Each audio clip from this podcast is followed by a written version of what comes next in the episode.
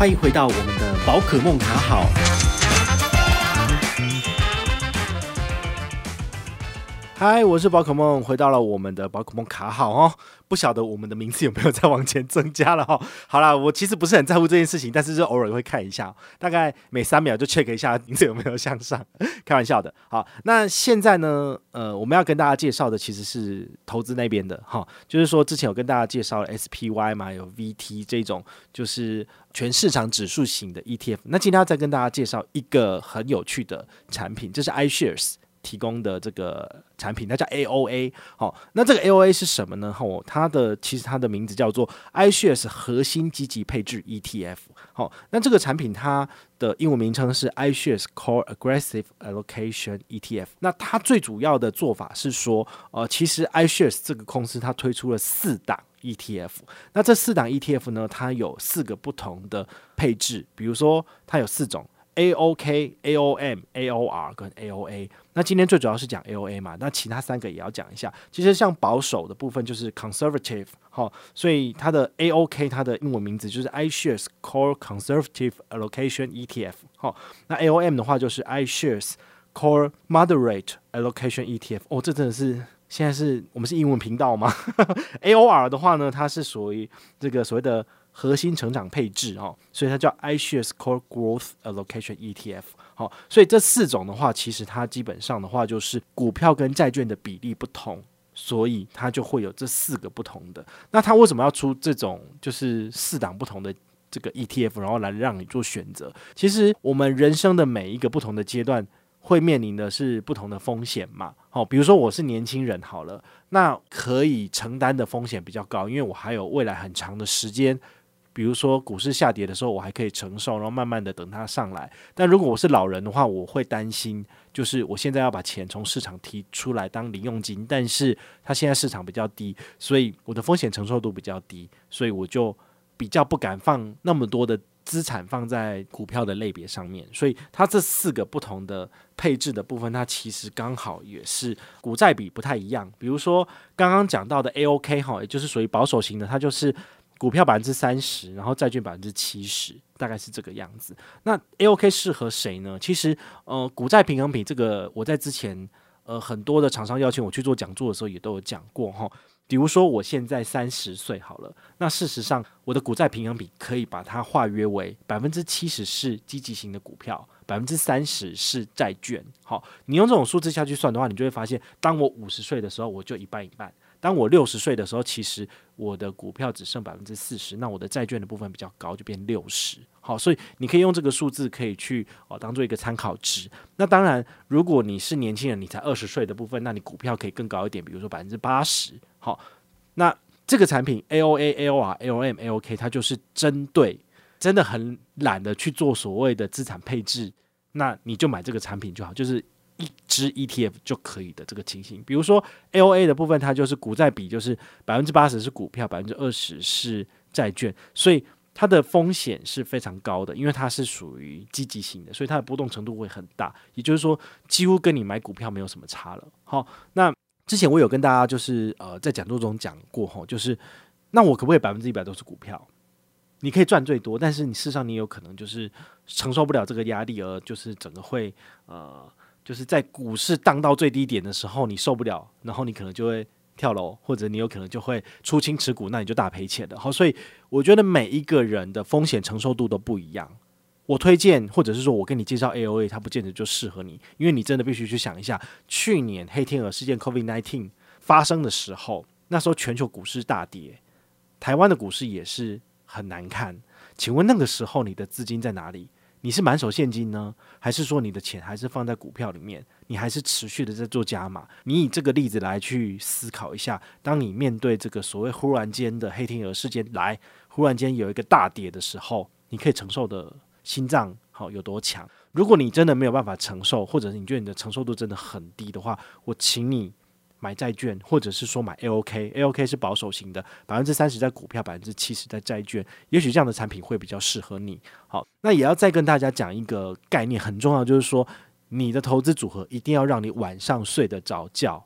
这才是最重要的。如果你买的这个产品让你整天提心吊胆，你反而睡不好、精神不济，影响到你的工作，那这样子的话，何苦呢？你还不如赶快把这个产品卖掉了，好，让你平常的生活轻松好过就好。也就是说，你的风险承受度是零，那你就把钱放在比如说高利活储的账号，好像 Richard 就是一趴，然后大户就是一点一趴。或者是说高一点的，像 New New Bank 有两趴，但是他们的额度都少少的多，好，或者是远银 Banky 有二点六趴这些产品，那你本身如果有一百万，你其实分配到四五个数位账户里面，你也都可以拿到平均最高一点一、一点二的这个所谓的利息，好，当然不弱我们的台股七趴或是美股十趴来的厉害，不过呢，一点三趴、一点四趴能够让你睡得好觉。其实它也是一个好的这个操作策略哦，吼，所以我绝对不会瞧不起这些人，只是说你还是要知道，我们呃为什么要投资的原因，是因为我们现在这所谓的生活消费水平一直不断的涨价跟上涨。前一阵子不是大概两年前吧，那个胡须张一碗卤肉饭它怎样要三十块涨到三十五块，全部的人就在那边靠背了。对啊，那你想想看，小时候肯定可能一颗茶叶蛋才五块，现在多少？要十块钱，那物价是不是翻了一倍？那请问一下，你的定存利率有翻一倍吗？以前就是呃爸爸妈妈那一代，他们还有所谓的这所谓军工教活存，是不是十八趴？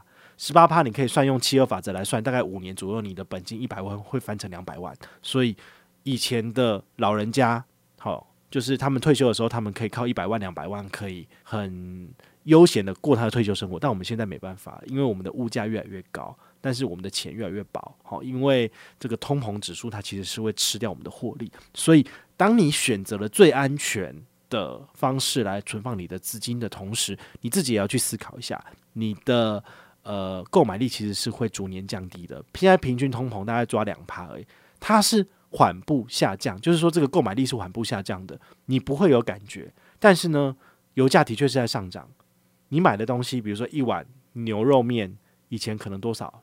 七八十吗？但现在可能九十块你才吃得到。在台北市，你可能吃一碗好的牛肉面，你要破百了。好，所以这个就是所谓物价上涨一个很明显的数字。好，你可以自己去参考一下。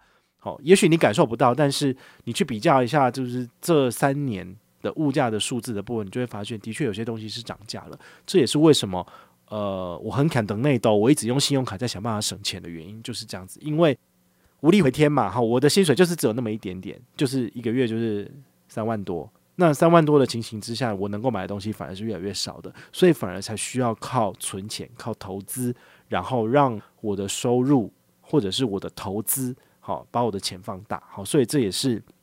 为什么还是一直跟大家讲投资这件事情？好，那 AOK、AOM、AOR、AOA，好，就是四个不同的这个股债平衡比。好，那你有兴趣的话，你也可以参考我下面的文章。哈，这个下面资讯栏下面的这篇文章是我在去年写的，也有做很明确的这个呃分析文字的部分。那你就可以跟我的这个现在 Podcast 的这个内容就是互相比对这样子。好，那其实这个基金有一个很大的问题哦，就是。它不是那种所谓的直接做股债平衡比，它反而是 iShares 公司名下的七档子基金来做不同的呃所谓的组合，所以它会有一个很大的问题，就是 Fund of Funds。所以其实，在台湾也有很多的这个基金公司，他们推出来的所谓的基金中的基金，比如说我这一档配的是是比如说亚洲区的，那它里面可能就有日本基金、中国基金、越南基金之类的。所以你这样是不是有被扒两层皮？因为那个日本基金可能就会再跟你扣一些手续费了，但是你买的这一档基金还会再扣一次手续费，所以它就会有两个这个所谓的手续费的情形哈。那所幸这个 iShares 公司它有针对问题，它有提出一个解决之道哈。它的有一个优惠政策，就是说在二零二一年的十一月三十号以前，它是免除子基金的这个基金管理费。好，所以这个 LRAOA。A O M A O K 的本身管理费百分之零点二五，好，那它下面子基金的这个管理费的部分大概是零点零八左右，好，所以它把减免了零点零八之后，大概就是百分之零点二五。你觉得百分之零点二五多吗？你想一下哈，我们之前节目跟大家介绍过的，呃，S P Y 的内扣费是多少？零点零八，V T 是不是多少？好像也是零点零八嘛，哈，S P Y 是零点零九、零点零八，所以零点二五其实是几倍？八三二十四嘛。好，所以是三倍哦，好，所以他帮你就是做了这所谓的股债平衡比，让你免去购买，或者是说持续不断的去做平衡这件事情。好，你省了工，但是你付了三倍的价钱。好，所以这是它的缺点。哈，有缺点有优点，我都跟你讲。那你要去审视你自己本身是不是真的呃有需要做这件事情，就是说你真的是一个那么懒的人嘛？或者你真的是一个这么忙的人嘛？所以你就是依据你的年龄别，比如说我现在三十岁，所以我就买，比如说 AOA，好，就是积极型的。那等到我六十岁的时候，我就出清持股，然后改买 AOK。好，要这样子做吗？好，这样做的确是可以省事不少。你一年只要检视一次就好了，这就有点类似像邱又上老师讲的阿甘投资法，一年检视一次你的投资的这个状况，那你剩下的时间其实都好好的赚钱过生活，陪你的老婆小孩，好，或是先生孩子，其实也很好。好，但是呢，你要付出去的成本就会再高一点点。好，你也知道我们小资组就是这样子，哈，撸羊毛嘛，好，所以就会特别去斤斤计较这些小的数字。那它的这个管理费的部分就是零点二五啦，好，你就可以自己去比较一下，哈，零点零八、零点零九，你都在那边哀哀叫的，那零点二五不就是三倍贵吗？但是呢，零点二五也是比台湾的基金还要便宜很多哦，因为台湾的这个股票型基金或者是债券型基金。都嘛是多少一趴起跳的，哈，这还不含什么基金经理费啊、管理费啊、内控费啊、保管费啊，什么鬼的，全部东西加一加，怎么可能只有百分之零点二五？好，但是呢，像这样子的产品，其实在国外已经算是比较烂的，但是在台湾比还是比上不足，比下有余，你知道吗？好，我们台湾是比较下的，好，所以这个没有办法，因为台湾的基金业者。他们就是要赚钱啊，所以他们的内扣费都非常非常的昂贵哈，所以你一定要特别知道这一点哦。好，那今天的介绍呢，基本上就是到这边。好，希望你会有所收获。好，那重点就是呃，懒人投资用 AOA，但是呢，你要付出比较高的成本。那如果你是一个勤劳的人，也许你就可以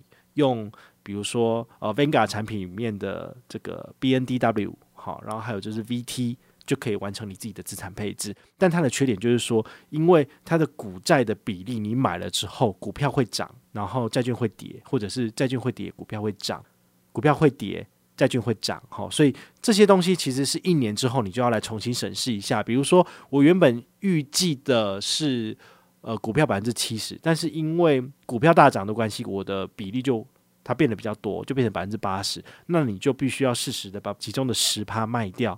然后来买债券的部分，这样就叫做卖高买低。好，所以你如果有一个正确的投资哲学的部分的话呢，你其实就要年年去做这件事情。好啊，如果你真的很懒得做，那你就买 AOA 嘛，AOA 就是每一季帮你平衡一次，就是这样子。好，那如果你跟我一样，就是喜欢自己操作自己来哈，呃，我不喜欢个股，但是我喜欢选择就是呃低成本的指数化投资，那么自己来做资产配置也是一个不错的做法。好，所以这这个产品就是提供给你参考。